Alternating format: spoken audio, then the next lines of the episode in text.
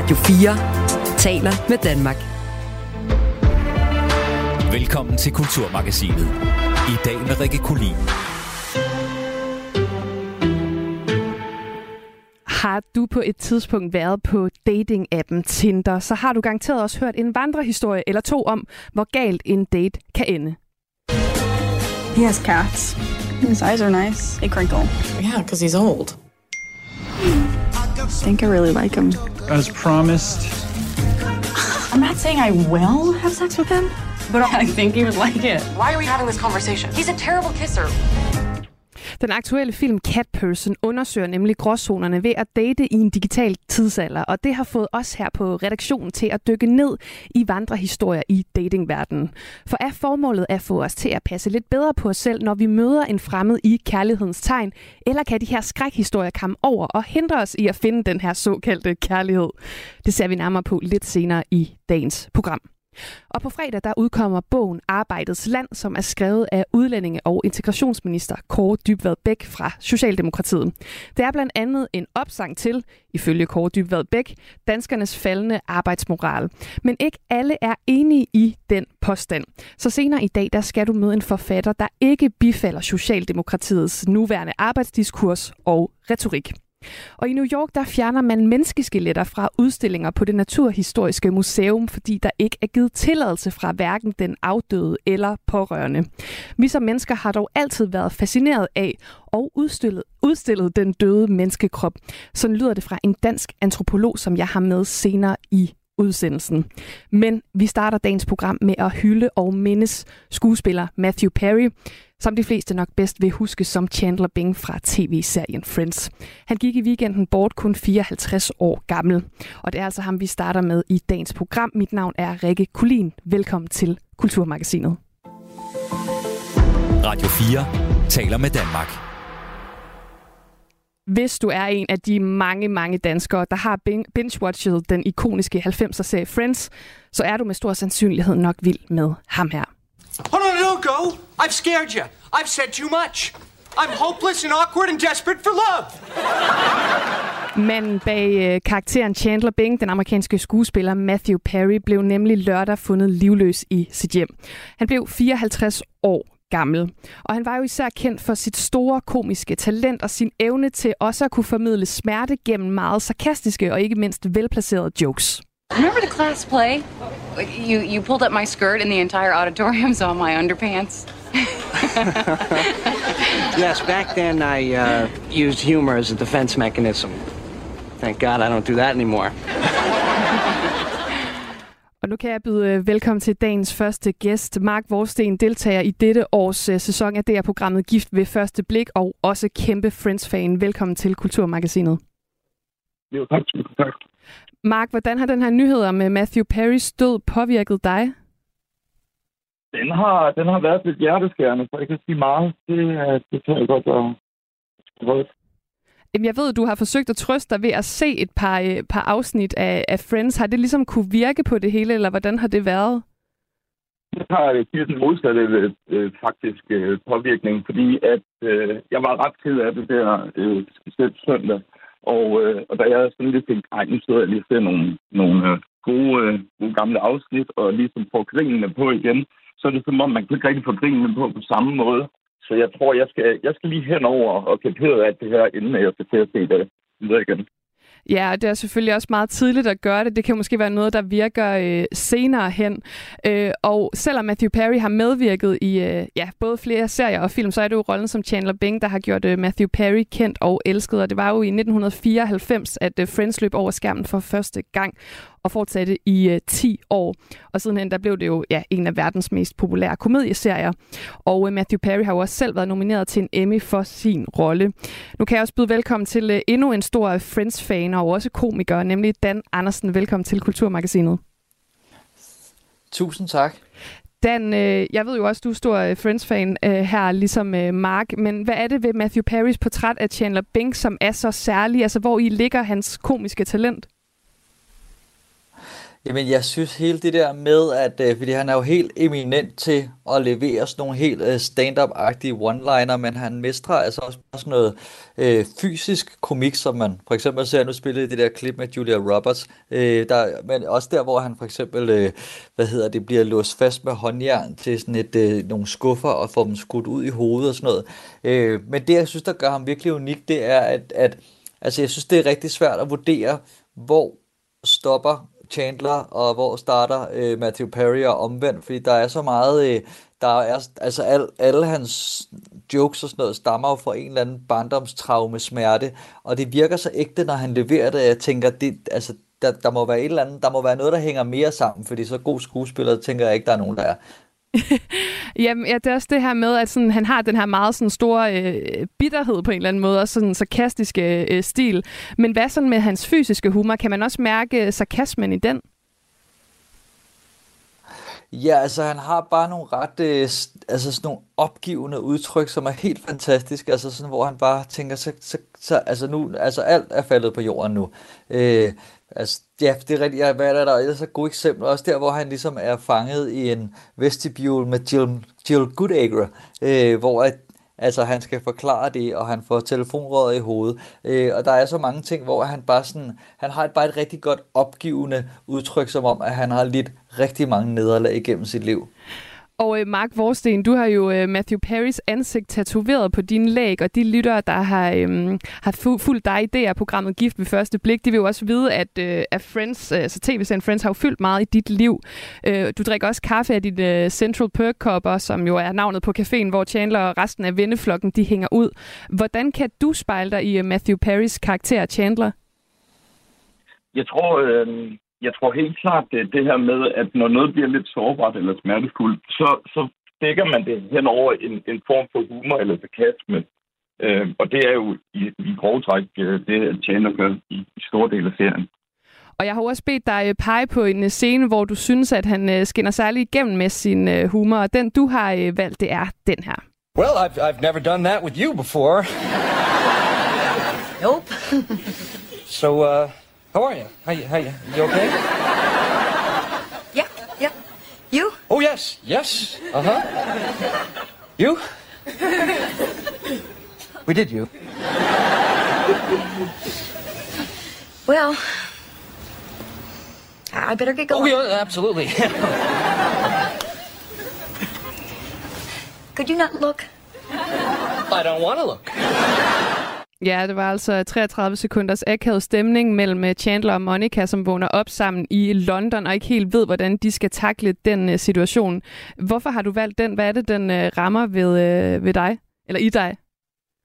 Jamen, det er, det er helt klart... Øh, altså, det er på en eller anden måde en helt vendeplan af historien omkring Chandler i, i tv-serien. Man kan sige, at frem til det, der har han jo selvfølgelig nogle dates øh, frem og tilbage, men det er, jo, det er jo faktisk den her kærlighed, der er noget af det første, som er skrevet Øhm, som blandt en kortvarig historie, men så er det på grund af alle ser, og alle går så meget amok over deres kærlighed. Det viser jo også bare, at jamen, han har humor, han har sarkasme, men han er også virkelig god til, altså forhold, de har, det er jo så unikt og så fedt og så flot, at det skulle bare fortsætte, selvom det ikke var planen fra starten. Ja, man fik det ligesom skrevet ind, fordi det, som du siger, det fungerede øh, så godt. Og man kan sige, nu nævnte du det også, det her lidt tidligere, Dan, det her med sådan ligheder mellem øh, Matthew Perry selv og så karakteren Chandler. Og da han fik rollen som øh, Chandler, der sagde han til seriens skabere, jeg er ikke en uattraktiv mand, men jeg er bare forfærdelig med kvinder. Det er, det er en karakter, man ikke har set før. Jeg er ikke øh, tryg ved stilhed overhovedet, så jeg er nødt til at bryde et hvert akavet øjeblik eller stilhed med en joke. Og hvilken bedre karakter til en sitcom øh, er det? Øh, det var det, han sagde øh, til øh, til skaberne. Det er noget, som Rolling Stones har, har skrevet. Man kan sige, Chandlers smerte bundede jo i hans umulige forældre og øh, hans svære forhold til dem, mens Matthew Perry jo selv har kæmpet med et livslangt misbrug, blandt andet af piller og, og, og alkohol. Hvordan kan man se den her smerte i hans skuespil? Åh, oh, ja, det, altså, jeg, det, jeg tror bare, det er den bund, der er. Altså, han er... Øh Altså, det kan godt være, at han måske startede lidt serien som lidt endimensionel, sarkastisk, øh, men, men som den skrider frem, så er der netop bare, som Mark også siger, der er så meget, der er så meget øh, kærlighed hjemme også. Jeg kan også huske den der helt fantastiske øh, scene, hvor han, han har øh, fundet den der Velveteen Rabbit, øh, til, hans, øh, til Joeys kæreste Cathy, altså hvor han bruger virkelig meget tid på ligesom at, og altså han går rigtig langt fra mennesker, som han elsker, ikke? Øh, og så, ja, så det, jeg tror bare det er derfor, at, øh, at han, han fungerer så godt, fordi at, at jeg tror der er mange der kan identificere sig med ham.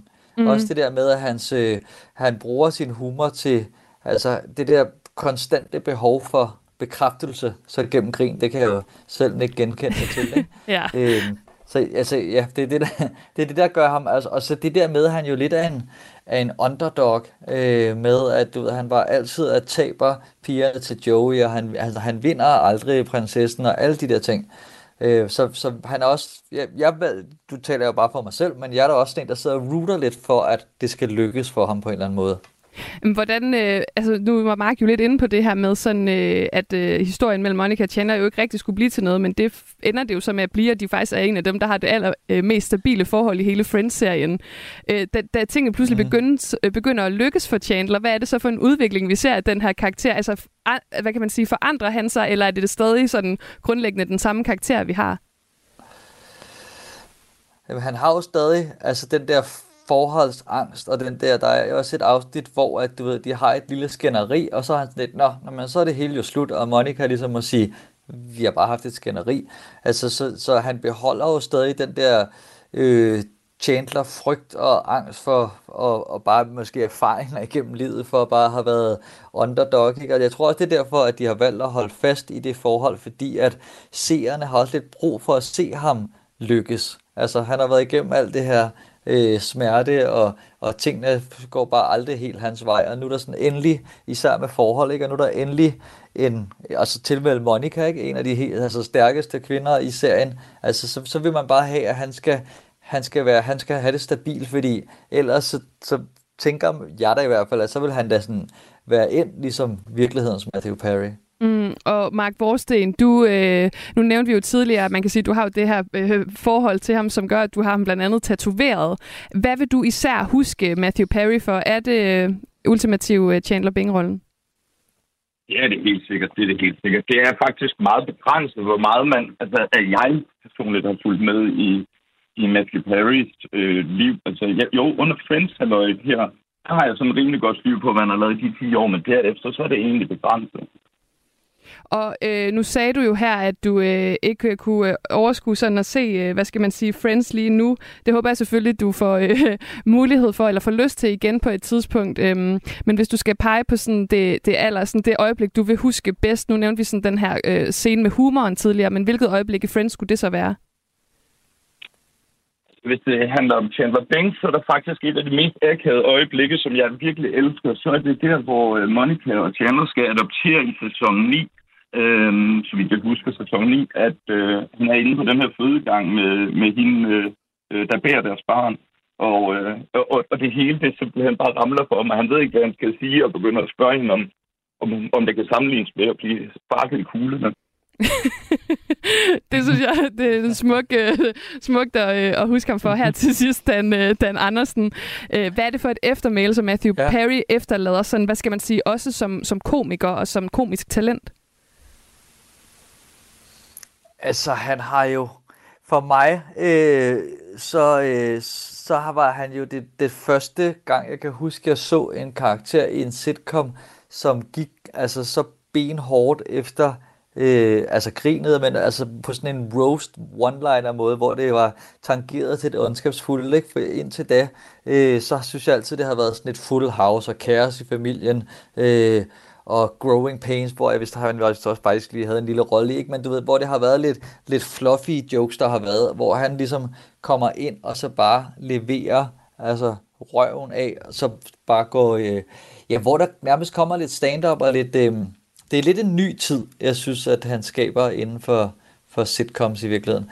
Øh, og så er det også bare, nu er der bare ligesom sat det der endegyldige punktum for, at nu er, nu er Friends slut, nu kan der ikke komme mere. Altså, der har hele tiden ligget sådan en, kommer der en film, kommer der et eller andet, kan de mødes igen? Og nu kan det bare ikke lade sig gøre. Altså, det ville være ligesom at lave en klopsandwich uden bacon, altså så er det bare det er bare ikke det er bare ikke en klopsandwich, så altså nu kan nu nu findes det ikke, nu findes Friends ikke mere i men, virkeligheden. I hvert altså, fald ikke i hvert fald ikke nye udgaver af det, men heldigvis så er der jo ti sæsoner, som man for altid vil kunne dykke ned i. Og med det så vil jeg sige tak til jer begge to, Mark Worsten, kæmpe Friends fan og medvirkende i denne sæson af Gift ved første blik, og Dan Andersen, komiker og også stor Friends fan. Tak fordi I begge to var med. Tak. Selv tak. Lytter til Radio fire. Kender du de der historier, som lyder næsten lidt for gode eller for altså vanvittige til at være sande, men som man alligevel ikke helt kan afskrive som opdigtede? Sådan en historie er novellen Cat Person, på dansk Kattemennesket, der tilbage i to tusind og sytten gik viralt og blev hyldet som et, et lille værk med tråde til MeToo-bevægelsen. For historien den undersøger gråzoner og grænser i datingkultur. Det er den unge kvinde Margot, der begynder at date den lidt ældre Robert, og de skriver sammen i et stykke tid. Men da de tager på date, og hun efterfølgende ender i hans seng, så går det op for hende, at Robert måske ikke er helt den, hun troede, han var. He has cats. His eyes are nice. They crinkle. Yeah, because he's old. I think I really like him. As promised. I'm not saying I will have sex with him, but I think he would like it. Why are we having this conversation? He's a terrible kisser.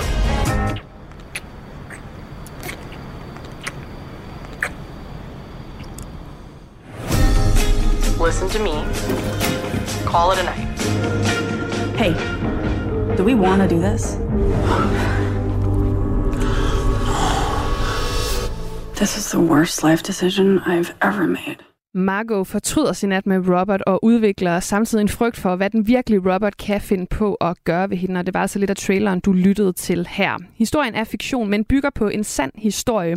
Og måske netop derfor resonerer den så godt med en moderne datingkultur, hvor der florerer andre øh, vandrehistorier, som øh, minder om den. Og de her historier, de kan spænde øh, vidt og bredt fra de akavede og lidt fejlslagende dates til de decideret tragiske af slagsen. Men mens vandrehistorierne har været med til at skabe en samtale om, hvordan man kan date på en tryg måde, så kan skræmmehistorierne måske også blive en kæp i hjulet på romantikken. Det er det, det skal handle om nu. Patricia Jiménez, seksolog og øh, terapeut, velkommen til Kulturmagasinet. Tak for det.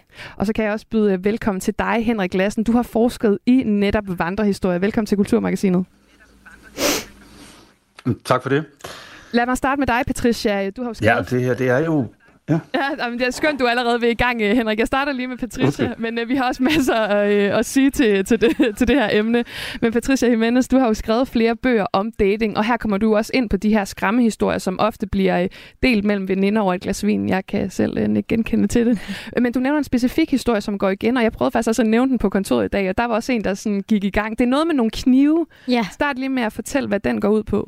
Jamen, der er jo den her Tinder-historie med en kvinde, som uh, skal på sin allerførste Tinder-date og møder den her fyr, som hun synes er enormt spændende, og samtalen glider, og det er dejligt, og det er fedt. Og øh, de får et glas vin, og så bliver hun helt vildt træt på et eller andet tidspunkt, og kan ikke rigtig øh, sådan orientere sig. Og han siger, nej, nej, nej, du ser det ikke ud til at have det særlig godt. Ej, skal jeg ikke følge dig hjem?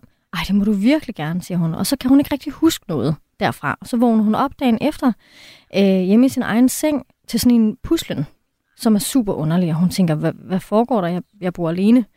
Og øh, hun går så ud øh, i køkkenet og kan se, at den her fyr står der. Og hun bliver selvfølgelig skide bange, så hun løber ind i sit soveværelse igen og gemmer sig under sengen og ringer til politiet og siger, jeg har indbrud, der er en øh, i mit køkken. I bliver nødt til at komme og sparke døren ind. Politiet kommer så og øh, arresterer den her fyr, eller får i hvert fald ud af lejligheden. Og øh, da hun så ligesom, de får hende ud under sengen, og da hun ligesom rejser sig op, så siger de, lad lige være med at gå ud i køkkenet, vi skal nok lige rydde op efter ham. Og hun spørger, hvad, hvad er der derude? Og så når hun lige sådan at se et glimt af, at der er legnet en masse knive op under øh, noget øh, folie, eller over noget folie øh, på, øh, på køkkenbordet. Og siden da er hun aldrig gået på en Tinder-date igen. Og det er jo øh, lige præcis den vandrehistorie, som jeg også fik fortalt i, øh, i dag. Jeg ved, vi, vi snakkede om, vi ved ikke, hvor den stammer fra, hvem der er startet, men sådan formålet med de her vandrehistorier, der florerer i datingkulturen, altså hvor stammer de fra, og hvilke sådan, ja, formål kan de have? Jamen, en af formålene kan jo være, at vi skal passe på os selv som kvinder. Fordi jeg har aldrig nogensinde hørt en vandrehistorie, som omhandler øh, en mand, der er utryg. Det er altid kvinden, der ligesom sker et eller andet med, eller som bliver enormt utryg. Så på den måde kan det være et formål i, lad være med at tage på en hjemmedate, for eksempel. Øhm, det kan også være, pas på dig selv, når du generelt dater. Altså have lige de her famøse red flags oppe, så du er opmærksom på, hvad, hvad der sker, når du er sammen med det her menneske, og øh, lyt. Øhm, så den kan, godt, den kan jo godt noget positivt, men de her vandrehistorier kan også rigtig meget negativt. Og hvad kunne det være? Blandt andet, at man bliver så bange for, at der sker en noget skidt, at man helt fraholder sig fra dating, fordi man tror, at alle mænd er psykopater. Ja, øh, det, igen, jeg genkender mange af de her ting. Jeg skal sige, at jeg var single i ni måneder og begyndte at komme tilbage på datingmarkedet, så jeg øh, er fuldstændig inde i den her lov lige nu. Og mange lytter vil nok også kunne genkende det her med at have hørt en uheldig historie, som er sket for ens øh, ven. Og øh, Henrik Lassen, forsker, øh, eller har været forsker i vandrehistorie, du siger jo, at der er noget diffust over dem, og at i virkeligheden er lige så meget, hvad skal man sige, en social mekanisme, som det er en genre af historier. Hvad, altså nu var øh, Patricia jo lidt inde på det her, men som forsker, hvad er det for en funktion vandrehistorie har? Altså, det er jo, det er jo det er ting, vi snakker om, fordi de dukker op for os øh, i vores hverdag eller i, i verden, som vi ser den, øh, i, i en eller anden radikal form i forhold til, hvad vi synes virkeligheden skal være, og hvad vi forventer virkeligheden skal være. Øhm, og så er der sådan nogle, nogle tilfælde der, som virkelig springer i øjnene, og som, vi, som skræmmer os eller som underholder os meget. Og dem har man jo så altid haft en tendens til at... at og drøfte øh, altså uformelt med, med folk, når man sad øh, øh, mundtligt og snakkede sammen i en eller anden sammenhæng, altså middagspause eller et eller andet, eller sammen med sine venner. Og det har altid været i, i en kontrast til sådan en eller anden overordnet autoritativ sandhed, der ligger i, sand, i, i, i samfundet, hvor de store historier, dem, dem er vi ligesom enige om, ikke? Og det her, det, det er de mindre historier, som på en eller anden måde kan ramme en personligt, men alligevel også på, kan komme ind fra venstre og bare fuldstændig øh, øh, dominere en situation, eller, eller tage fusen på os på anden vis, ikke? Yeah. Så, så det, det er sådan nogle ting, som vi, vi, vi sammen finder ud af, hvordan vi forholder os til noget. Og så kommer jeg til at tænke på, at, at, øh, at øh, i, altså det, vi har snakket om her, det er jo i forhold til, til dating, men jeg kommer også til at tænke på sådan en vandrehistorie. Det handler jo tit om, om skurke, eller om sådan den her øh, uhyggelige figur. Det kunne være en film som Candyman, for eksempel. Altså det ligger jo i vandrehistoriens D N A, der også er den her frygt for det fremmede eller det ukendte. Øhm, hvordan ser du det? Det er meget ofte der, det er, ikke også? Fordi det er sådan noget, hvor vi... Altså ting skræmmer os, hvis vi står helt alene med dem og ikke fatter, hvad der foregår, vel? Men vi kun har ligesom en, en model udefra, som vi har fået fra en Hollywood-film eller øh, fra almindelig rygtedannelse. Ikke? Og, og det her, det er jo sådan øh, en situation, der netop udspiller sig mellem to mennesker, som ja, møder hinanden lidt tilfældigt, kan man sige, ikke også? Altså ude i den virkelige verden. Og det er egentlig ikke sådan noget, der sådan rigtig slår gnister, vel? Men så kommer de jo så til at, at, at, at kommunikere med hinanden på nettet, ikke? Øh, eller i hvert fald ved at sende øh, sms'er til hinanden, ikke? Og der klinger det lige pludselig helt anderledes, ikke? Der, der kan de pludselig fremstå over for hinanden som interessante mennesker, som har noget, øh, de kan være enige om, og som kan være lidt ironiske og lave vittigheder om hinandens katte og sådan noget. Øhm, Og det giver jo sådan en fornemmelse af, at oh, de kom tæt på hinanden, og det så møder hinanden igen, og sådan skal forsøge at, at være noget i den virkelige verden, og være to menneskekroppe, som foretager sig noget forholdsvis rituelt, så kan de slet ikke finde ud af det. Og øh, du nævner jo det her med, øh, øh, hvad kan man sige, hvad der sker, når man sådan kommer ind på øh, det digitale og begynder at sådan have sådan en forestilling om hinanden. Og et sted, som de her skrækhistorier jo ofte udspringer fra, det er dating-appen Tinder. Og nogle af de historier, de finder jo også vej til medierne. Og et eksempel, det er Netflix-dokumentaren øh, The Tinder Swindler fra sidste år. He took me to a five-star hotel. He said, we had a special connection. It felt like stepping into a movie. And then the middle of the night... He said there was something he wants to tell me. He said he has threats against him. He needs our cash. twenty thousand dollars, thirty thousand dollars, one hundred forty thousand dollars. His life depended on me. That's when police tell me the man I love was never real. Det er en række kvinder, som alle sammen tror, at de har fundet en drømmefyr på den her app, da de begynder at date smykkearvingen Simon, uh, Simon Levive, og i virkeligheden så ender de med at blive snydt for mange tusind kroner. Uh, Patricia Jiménez, der ligger jo mange advarsler i de her historier, men hvad er udfordringer ved, at de også bliver en del af samtalen om dating, og hvordan påvirker det, hvad skal man sige, så den, den faktiske dating? Jamen det gør jo det, at de her kvinder, som det særligt er, de undgår at komme ud på datingmarkedet, fordi de er simpelthen så bange for at blive svigtet. Og vi har jo alle sammen et eller andet med os i vores historie. Vi er jo alle sammen blevet svigtet på et eller andet tidspunkt, om ikke andet så i vores barndom. Så det her med, at historien den gentager sig, og så endda fra en, som vi elsker, eller som vi har givet os selv hen til, fordi vi alle sammen render rundt med en dyb længsel om at blive elsket for den, vi er. Og det kan, altså de her vandrehistorier kan gøre, at vi bliver så bange for at ramme ind i det her dybe, dybe hul af sorg, at vi helt lader være. Ja, vi simpelthen afholder os fra det. Jeg kommer også til at tænke på, nu nævnte jeg jo tidligere i mit oplæg her, at øh, den øh, Cat Person her, øh, novellen her, som også er blevet filmatiseret, den jo øh, blev meget stor lige omkring to tusind og sytten, hvor MeToo-bevægelsen jo også øh, så dagens lys. Hvordan har du oplevet, eller hvordan har vi oplevet, at den også har ændret den måde, der bliver talt om dating på, og at de her vandrehistorier måske også har fået sådan lidt mere liv igen? Jamen, der er noget med, at kvinder har fået en bevægelse i, at vi skal ikke finde os i noget, og, og på mange måder er det jo virkelig, virkelig godt. Altså, det er virkelig, virkelig sundt, men når vi bevæger os i yderpolerne, uanset om det er undertrykkelse eller øh, at vi skal have alle bestyrelsesposterne, der er ikke noget af det, der fungerer. Vi skal ind og balancere ind på midten, fordi yderpolerne er aldrig særlig gode eller særlig konstruktive. Så, så de her vandrehistorier kan også være med til øh, at bevæge os for langt ud på en yderpol, så vi faktisk ikke finder den der kærlighed, som jeg tror ikke, jeg kender nogen, der ikke på en eller anden måde gerne vil have en form af den i hvert fald. Amen, siger jeg bare. Henrik Lassen, jeg kunne godt tænke mig at høre her til sidst, altså hvordan gennemskuer man så, om en vandrehistorie er sand eller ej? Nu hørte vi jo den her, det her eksempel tidligere med, med knivene her. Altså hvordan kan man ligesom vide, om noget er, er sandt eller ej, når man får det fortalt? Det kan du jo ikke i den her sammenhæng, og, og, og vandrehistorie bliver første vandrehistorie i det øjeblik, du ved, at det er det, de er. For indtil det tidspunkt, der er det jo sådan set bare ting, vi snakkede om, som var interessante. Så er det nyheder, eller det er noget, der skete for nogen, vi kendte, eller sådan noget, men det, det er noget, som vi hele tiden skal røre ved og snakke om med, med vores venner, ikke? Og i den her, det, den er jo også, det er jo en historie, der er blevet modtaget på samme måde, øh, hvor den gik viralt efter, og ellers har været en fuldstændig standardiseret øh, short story i, i The New Yorker. Så gik den viralt, fordi den ramte noget, som folk bare havde lyst til at gå på Twitter og diskutere frem og tilbage, ikke? Fordi det er jo ikke helt sikkert, hvem der er den skyldige her, og hvem det egentlig er, der går hårdest ud over historien i hvert fald. I filmen bliver det lidt anderledes, fordi der bliver det gjort mindre, lidt mere eksplicit, at det, er, at det nok er ham, der er noget rigtig galt med. Men i historien, der kan man også godt se, at den kvindelige hovedperson, sådan ligesom på en eller anden måde skvatter ind i en situation, hun i virkeligheden ikke ønskede sig. Sådan i virkeligheden. Hun ville gerne chatte med fyren, men hun gad ikke sådan rigtigt det der. Og med det, så vil jeg sige tak til jer begge to, og så minde alle der om, at øh, vandrehistorierne jo også er til, altså sådan som du netop siger her, øh, Henrik, til at få øh, diskuteret nogle sådan lidt større emner i øh, samfundet. Jeg håber, vi kan sende den videre øh, derud, og det kan jo ses på, øh, på Cat Person, hvor populær den, øh, den er blevet nu, hvor den øh, ja, er blevet filmatiseret, og er som sagt i biograferne lige om lidt. Men Henrik Lassen, tidligere forsker i vandrehistorie, og øh, Patricia øh, øh, Jiménez, seksolog og terapeut. Tusind tak, for, øh, fordi I begge to er med. Selv tak.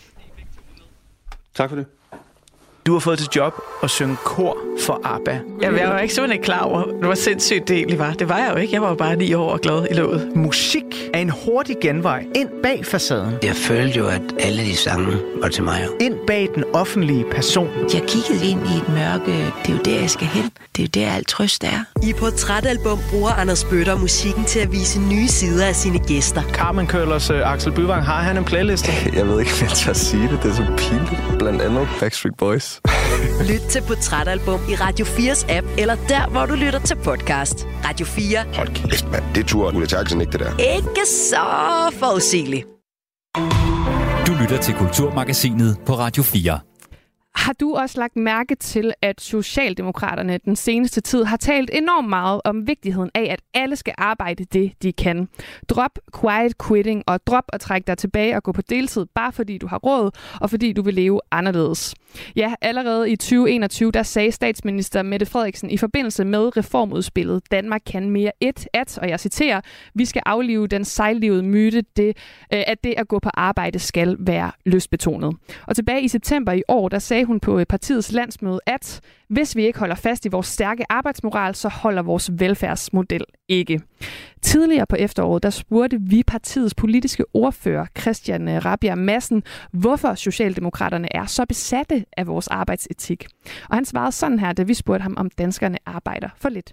Det vi kan se, det er, at på tværs af en række vestlige lande, også i Danmark, der er der den sammenhæng, at jo rigere lande bliver, jo mindre arbejder befolkningerne.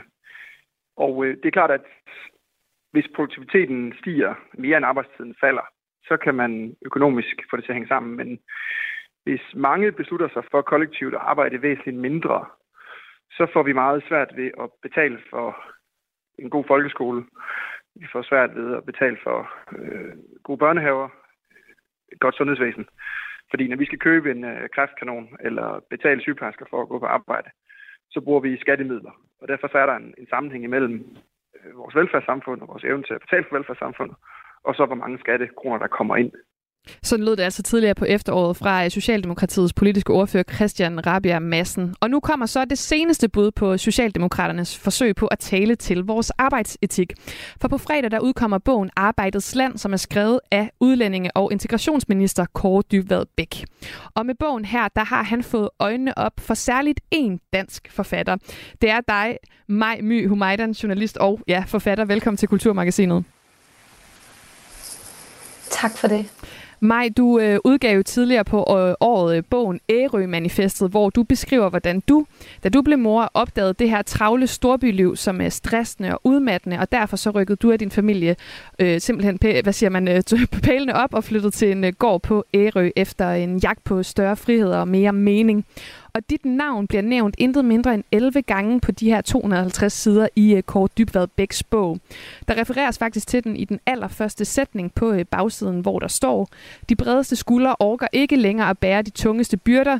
De tager ud for at realisere deres bucketlist, går på deltid for at mærke efter, flytter til Ærø for at leve et helt andet liv." Hvordan har du det med, at dit navn og din bog fylder så relativt meget i hans bog? Altså, øhm, jeg tager det jo som en cadeau. Den, øh, den har startet en debat, som jeg kun havde turde håbe på. Øhm, jeg bliver også en lille smule ærgerlig over den måde, vi tager denne her debat, som jeg synes er enormt vigtig, og hvor jeg faktisk oplever, at utroligt mange helt almindelige danskere har rigtig meget på spil. Altså en debat, som handler om vores arbejdsliv og vores livskvalitet i det hele taget, og hvor jeg godt kan jeg på den ene side sidde med fornemmelsen af, at det bare handler om konfliktstof fra regeringens side, at det handler om at øh, skabe noget, som vi kan tale om, om vi kan blive lidt uenige om, fordi sådan er der ikke særlig meget af i vores øh, nuværende regering. Og så på den anden side, så sidder jeg også med den her fornemmelse af, at, øh, at det er fordi, de kan mærke, at der er noget i min bog og i den bevægelse, som der generelt er omkring det her emne, som jo vækker en stor resonans i en stor del af befolkningen, og som derfor af en eller anden grund gør dem utrygge. Og jeg ville ønske, at de havde inviteret mig ind på besøg, og det siger jeg faktisk sådan helt oprigtigt, og det er ikke for sent, hvis de har lyst til det. Så vi kunne have en øh, åben dialog om, hvad er det, der foregår, hvad er det sådan en som mig mærker, og hvad er det for nogle tendenser, der er, og hvordan kan vi som samfund øh, arbejde med i stedet for imod det. Ja, fordi da din bog udkom tilbage i, i foråret, der vakte den jo ret stor opmærksomhed, og tydeligvis også blandt øh, politikerne. Og samtidig med, at vi har talt om det her quiet quitting, som er en øh, trend, hvor man, hvad skal man sige, gør så lidt, som man overhovedet kan slippe afsted med på sit arbejde, uden at blive øh, fyret. Så, øh, så viser det jo også, at sam, øh, eller det viser ifølge Danmarks Statistik også samtidig, at øh, hver sjette dansker ønsker at arbejde mindre. Så der er ligesom de her bevægelser, der på en eller anden måde overlapper hinanden, og så, øh, så kom bogen jo her tilbage i foråret. Men hvad tror du, det var for en nerve, du øh, ramte på det tidspunkt med, øh, med Ærø-manifestet? Mm, jamen det, jeg jo selv har reageret på, da jeg besluttede at prøve at ændre min hverdag sammen med min mand og vores børn, det var sådan en oplevelse af, at okay, jeg har det her liv, og øh, hver eneste dag er, er noget værd, og dagene bliver til uger, til måneder, til år, og hvordan griber jeg det, så det føles meningsfuldt? Og der tror jeg bare, vi må se i øjnene, at både vores velfærdssamfund, men også generelt de systemer, der er omkring os i vores kultur, er blevet så allestedsnærværende, at det kan være en lille smule svært at huske, at vi også er her i vores egen ret, og at vi som mennesker faktisk er kommet her med en frihed til at vælge, hvordan vi har lyst til at leve. Og så, og så har jeg lyst til at sige, at øhm, i min bog, der optræder ordet hamsterhjul en eneste gang, og det er en af de allertidligste øhm, refleksioner. Det er sådan en dagbogsform. Den har øhm, aller, aller først, da den, da den begynder i to tusind og tolv. Og så optræder det i øvrigt ikke, og jeg snakker heller ikke på noget tidspunkt i bogen om, at jeg ikke synes, at vi skal arbejde. Men jeg taler om, at have lov til at tage stilling til, hvornår i mit liv giver det mening, at jeg arbejder, hvor meget, hvor, hvor meget eller hvad kan man sige, sådan at vi, den her åbenhed over for at være cykliske mennesker, frem for sådan en lineær maskine, der bare leverer det samme hver eneste dag, år ud og år ind, for det er jo ikke sådan, vores liv er. En gang var jeg ikke mor, så blev jeg mor, nu er mine børn blevet ældre, og i løbet af de forskellige kapitler bare har min evne til at arbejde og min lyst været vidt forskellig. Er det det, der frustrerer dig i virkeligheden, at det er Socialdemokratiets definition af, hvad det vil sige at bidrage til samfundet, og hvad det vil sige at arbejde? Ja, det synes jeg, altså det synes jeg simpelthen er sådan et helt grundlæggende problem, at, øhm, at den værdi, vores regering tilsyneladende ser i et menneskeliv, det er, hvor mange skattekroner vi betaler. Det er jo fuldkommen at underminere og overse alt det andet, vi som mennesker bidrager med, bare ved at være her for hinanden, bare ved at tage vare på den planet, vi bor på, og bare ved det, at vi trækker vejret, og tror jeg på, hver eneste dag gør vores bedste. Og det er så den anden ting, som, øh, som provokerer mig i denne her debat, det er, at jeg, jeg oplever måske, at der sådan helt grundlæggende er en mistillid til civilbefolkningen, som jeg ikke tror er motiverende, og som jeg ikke tror er god for det enkelte menneskes velfærd, og heller ikke for samfundet som helhed. Hvor jeg oplever, at alle mennesker rent faktisk gør deres bedste, og de bredeste skuldre rent faktisk bærer det tungeste læs, og hvor jeg har en tillid til, at vi er loyale over for hinanden og for fællesskabet, så synes jeg, at de toner, vi hører fra regeringen, og måske særligt fra Socialdemokratiet, er, at det er vigtigt, at man, at man holder en gulerod foran os, og så pisker os, og fortæller os, at vi skal skamme os, hvis ikke vi gør vores bedste. Og nogle af de beskeder, jeg får, som jeg... Som, som ærger mig utrolig meget, det er for eksempel fra kvinder, der har været gået ned med stress, eller som har valgt at tage en orlov, da de havde helt små børn, og nu vælger at gå tilbage på arbejdsmarkedet i den udstrækning, som de ved, at de er i stand til at gøre det. Det kan være tredive til femogtredive timer, og så alligevel føler, at de bliver udskammet fra Socialdemokratiets side. Og det, og det rammer faktisk. Altså, du ved det, øh, så kan det være sådan en som jeg, at jeg griner lidt af det, men der er faktisk rigtig mange mennesker, hvor det rammer deres følelse af ikke at være berettiget, og af ikke at gøre det godt nok, og har jeg så gjort mig fortjent til at være her. Og den fortælling, den, øh, den ser jeg simpelthen som, øh, som en fejlslutning. Ja, for Socialdemokratiets fokus på øh, vores tilgang til arbejdet, det handler jo især om, at hvis vi gerne vil have en universel adgang til velfærdsstaten og, og fællesskabet her, så er vi nødt til at have skattekroner ind for at kunne finansiere det. Og så går det jo ikke i, ifølge Socialdemokratiets logik, at flere og flere gerne vil arbejde mindre eller måske strukturere deres liv på en anden måde. Men har de ikke også ret i det, at velfærdsstaten ikke kan holde til, hvis alle nu gjorde, som øh, dig og din familie for eksempel, og flyttede til, til Ærø og, og søgte en mere fri hverdag? Det er et sindssygt komplekst spørgsmål, og jeg vil ønske, vi havde tid til at folde det ud fra alle de vinkler, som er relevante, fordi der er virkelig mange nuancer i det her. Man kan sige, at en vinkel er, at hvis nu alle gjorde som jeg, og med det mener jeg sådan set bare lige træk vejret dybt et øjeblik og mærket efter, hvad er det nu i mit liv, der giver mening, hvordan kan jeg få det hele til at spille, så jeg passer på mig selv og mit helbred, så kunne det jo være, at vi alle sammen holdt længere, at vi ikke havde lige så mange stressramte, at vores børn og unge var i en langt bedre trivsel, end det vi jo desværre ser er tilfældet lige nu. Så, og så er der nogle andre ting, som jeg ikke kan komme med et endeligt svar på, og det er jeg ikke sikker på, at der er nogen, der kan, heller ikke regeringen, men, men hvad sker der egentlig, hvis vi alle sammen mærker efter? For det er jo ikke sådan, at vi så alle sammen beslutter os for at blive hundefrisører, eller at vi alle sammen beslutter os for at flytte til Ærø. Der vil jo måske ske det, at vi bliver et stærkere samfund, fordi vi, vi kommer til at give tydeligere udtryk for den forskellighed, som vi jo har, og et hvert stærkt miljø består altså af et bredt spektrum af forskellige styrker. Jeg mener, at vores forskellighed er vores største bidrag til fællesskabet. Så den der, den der frygt for, at vi skulle mærke efter, det bliver fremstillet som sådan en navlepillende, egocentrisk, tavlig måde at være i verden på. Og faktisk så oplever jeg det som den mest effektive vej til at få sunde, stærke mennesker, der ved, hvad de kan, og som selvfølgelig også gør det, fordi vi alle sammen er sat i verden med et udtalt ønske om at bidrage og gøre vores bedste.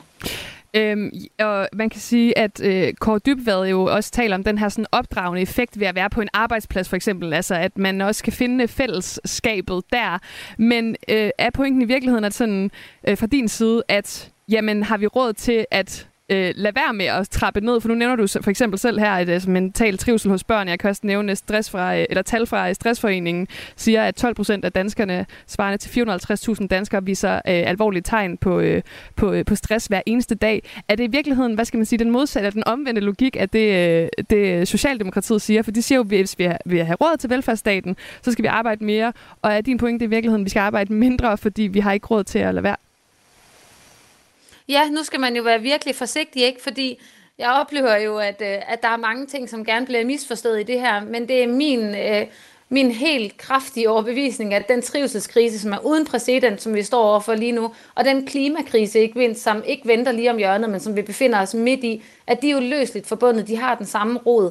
Og den rod, den tror jeg, at vi kommer nærmere, hvis vi faktisk tør se på lige præcis nogle af de her mekanismer, hvor vi har stress, fordi vi skynder os, og hvor klimaet måske også er belastet, fordi vi har så travlt, at vi overhovedet ikke har overskud til at mærke efter, hvad vi har brug for, hvornår.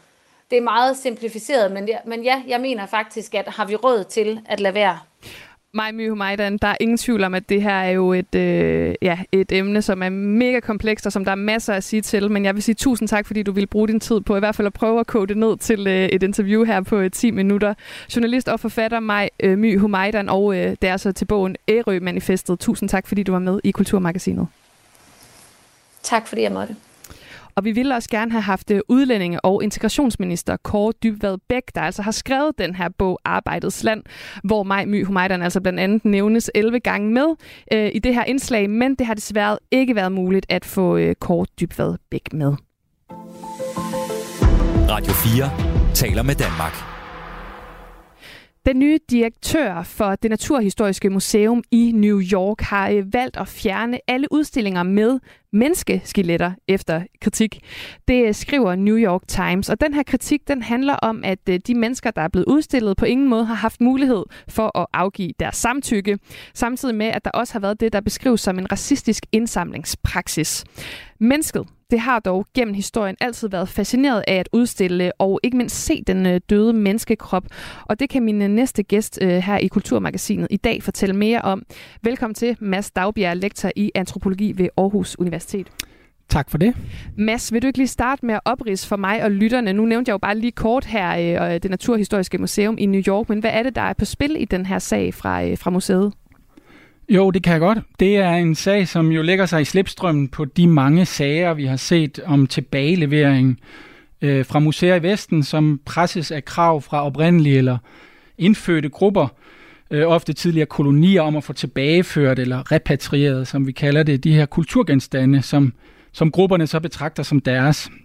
Så man kan sige, det er det samme tankesæt om, om ejerskab, om rettigheder til nogle genstande, om om gruppeidentitet som noget, der knytter sig til besiddelsen af de her genstande, som så sætter sig igennem her, men nu med den her ekstra krølle, væsentlige krølle, kan man sige, at nu drejer det sig om en særlig kategori af genstande, nemlig kropsdele, knogler, kranier osv., det man kalder menneskerester, eller i den internationale øh, litteratur human remains.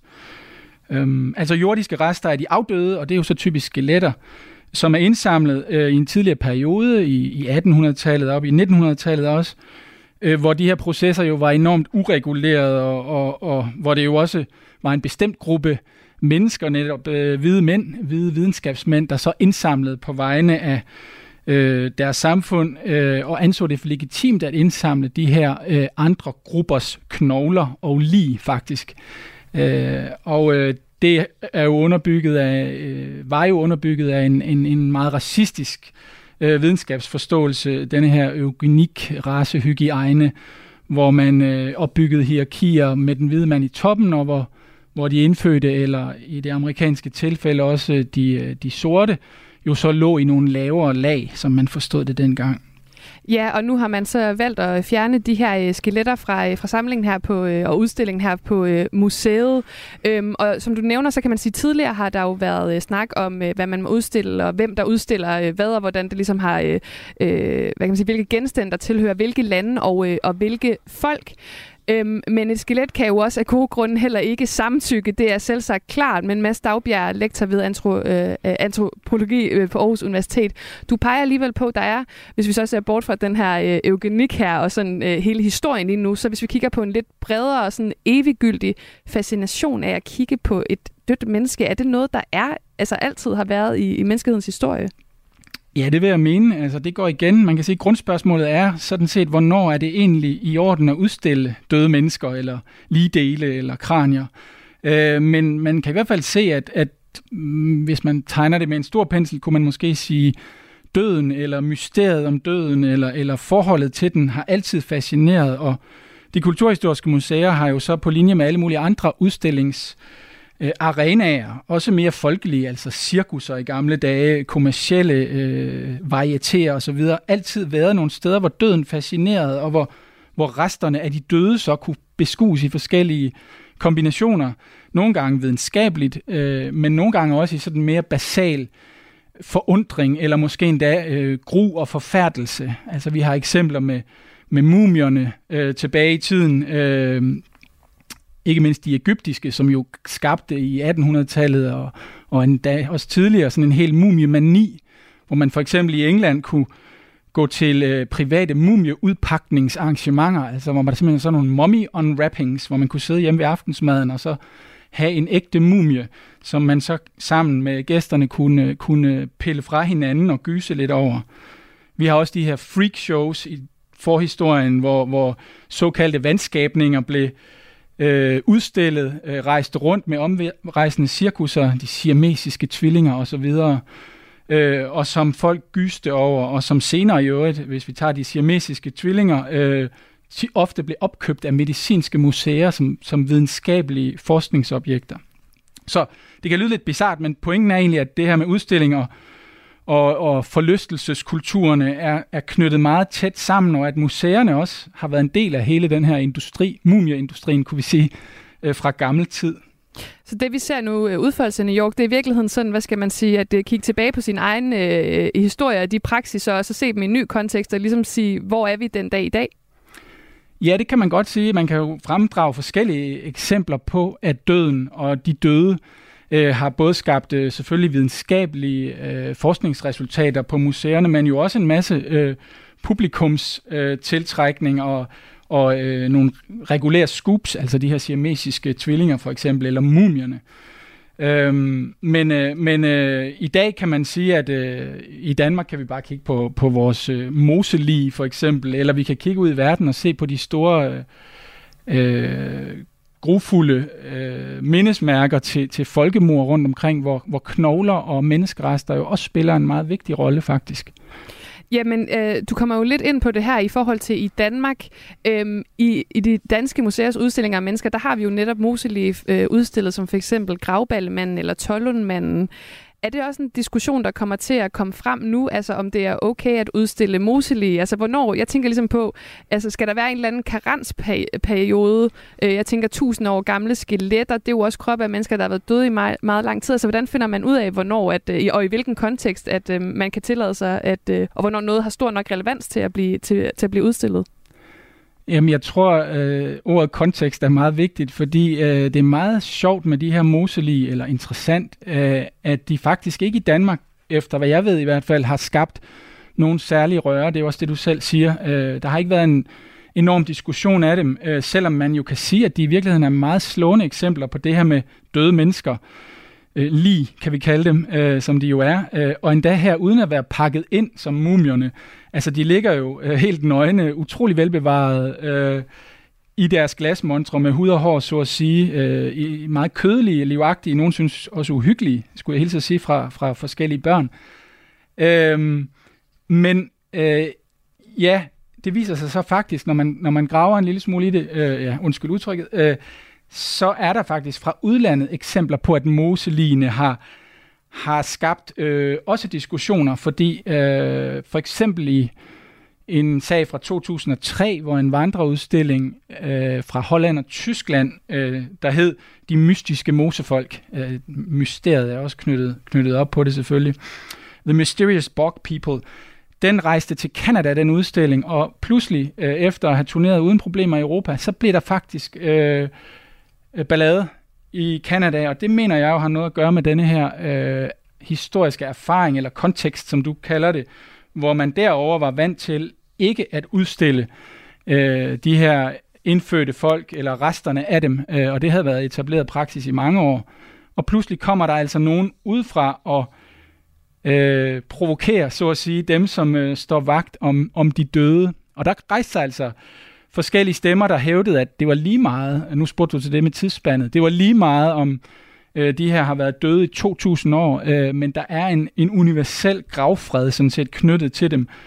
Og de har netop ikke nogensinde naturligvis øh, samtykket øh, til at blive øh, udstillet i, øh, i nutiden, eller i, i, om, om, om to tusind år, så at sige. Ja, og, og du er lidt inde på det her. Du nævner det i hvert fald også flere gange, og nu har jeg også nævnt det inden, så vi nævner det frem og tilbage. Men igen det her, men hvad skal man sige?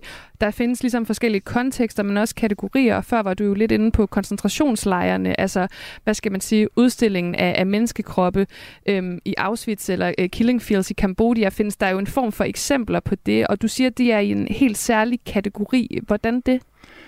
Jo, altså, jeg vil stadigvæk mene, der er en eller anden, øh, nu skal man passe på, hvad man kalder det, men en fascination, en eller anden øh, grufuld turist, turistisk tiltrækningskraft ved, ved døden, også øh, som de her kæmpemæssige øh, turistmål, som du nævner, øh, viser. Men de har jo også en meget vigtig rolle, kan jeg sige, i Auschwitz, som jo nu ligger i Polen, øh, har man for eksempel øh, over to tons hår, altså menneskehår fra... fra øh, øh, de jødiske ofre, øh, som blev henrettet naturligvis i gaskammerne. Øh, I Cambodja er det jo endnu nyere, det er halvfjerdserne, nitten halvfjerdserne, hvor, hvor, øh, de her, øh, hvor regimet altså øh, massehenrettede øh, tusindvis af, af medborgere, og, og der simpelthen ligger kranier øh, på, på, på de her Killing Fields, øh, udstillet på forskellige vis. Så der kan man sige, Uh, udover at, at vi kan diskutere, om det er etisk korrekt, og om nogen har givet samtykke, og man kan møde sin, sin mormors gamle kranie ude på Killing Fields, det kan selvfølgelig være, være ret rystende, går jeg ud fra, men, men man kan sige, at de tjener også en, en rolle der som vidnesbyrd. Altså, der er det jo ret vigtigt, når vi taler om folkemordene, uh, at her har vi faktisk fysiske beviser på, at noget så grusomt fandt sted. Vi kender jo alle sammen til holocaustbenægter og andre grupperinger, som prøver at fortælle sandhederne på andre, øh, prøver at fortælle deres egne sandheder. Så, så der kan man sige, at de har en anden rolle, en mere øh, ja, etisk, er måske ikke det rigtige ord, men i hvert fald en, en, en vidensmæssig, dannelsesmæssig opgave, som er, som er anderledes, og som selvfølgelig er vigtig, og som man så må balancere over for de her andre etiske hensyn til efterkommerne. Ja, så man kan sige her, at uh, her tjener den her form for udstilling, i hvert fald dele af, uh, fra menneskekroppen, også som en, uh, en form for påmindelse, som du, uh, du nævner her. Så der findes jo de her mange forskellige kategorier. Og uh, en sidste måde, vi, jeg også godt kunne tænke mig at vende på, fordi det er jo, som du siger, altså virkelig forskellige kontekster og kategorier, og også øhm, kulturelle praksiser øh, og historier. Øhm, men mausolæer er jo noget, man ser mange forskellige steder i verden, øh, og det er jo også en, en lidt særlig måde at udstille menneskekroppen på. Nu kunne et eksempel være Maus mausoleum. Hvad er det for en form for praksis, eller hvad skal man sige, udtryk, vi, vi ser der? Jamen, så er vi igen lidt uden for museerne, men jeg vil jo igen argumentere for, at de er kædet sammen, alle de her udstillingspraksiser, og hele det med at kunne se øh, det døde lig. Her har vi så en øh, typisk jo øh, kommunistisk leder, øh, som er blevet foreviget. Altså balsameringen af den store leder var jo en måde, eller er en måde i nogle samfund, at sætte tiden i stå på, kan man sige. Det kan man så igen uh, tage en større diskussion om, om det ikke også er det, museerne i virkeligheden er ude i, altså en slags fastfrysning af, af momentet. Men altså lederen, øh, Mao eller Lenin eller, eller Ho Chi Minh i Vietnam, øh, skulle ligesom ligge der, eller skal ligge der for evigt, og øh, øh, være perfekt, og så at sige også repræsentere staten, den, den evige øh, kommunistiske stat, øh, som jo så øh, i nogle tilfælde ikke har været så evig.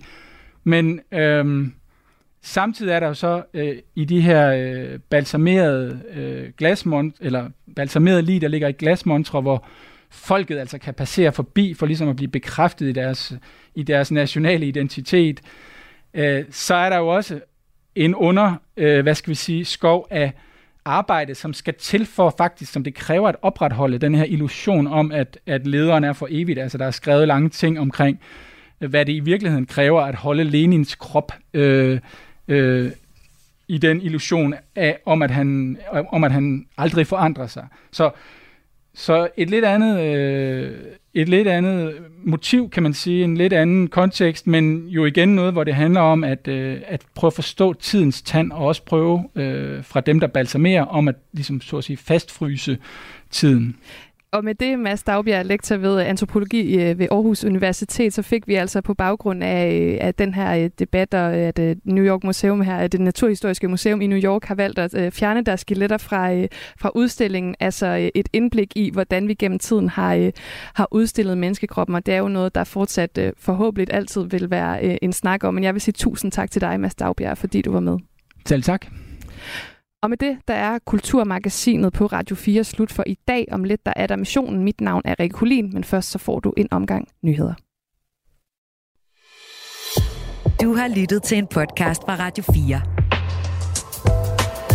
Find flere episoder i vores app, eller der, hvor du lytter til podcast. Radio fire. Ikke så forudsigeligt.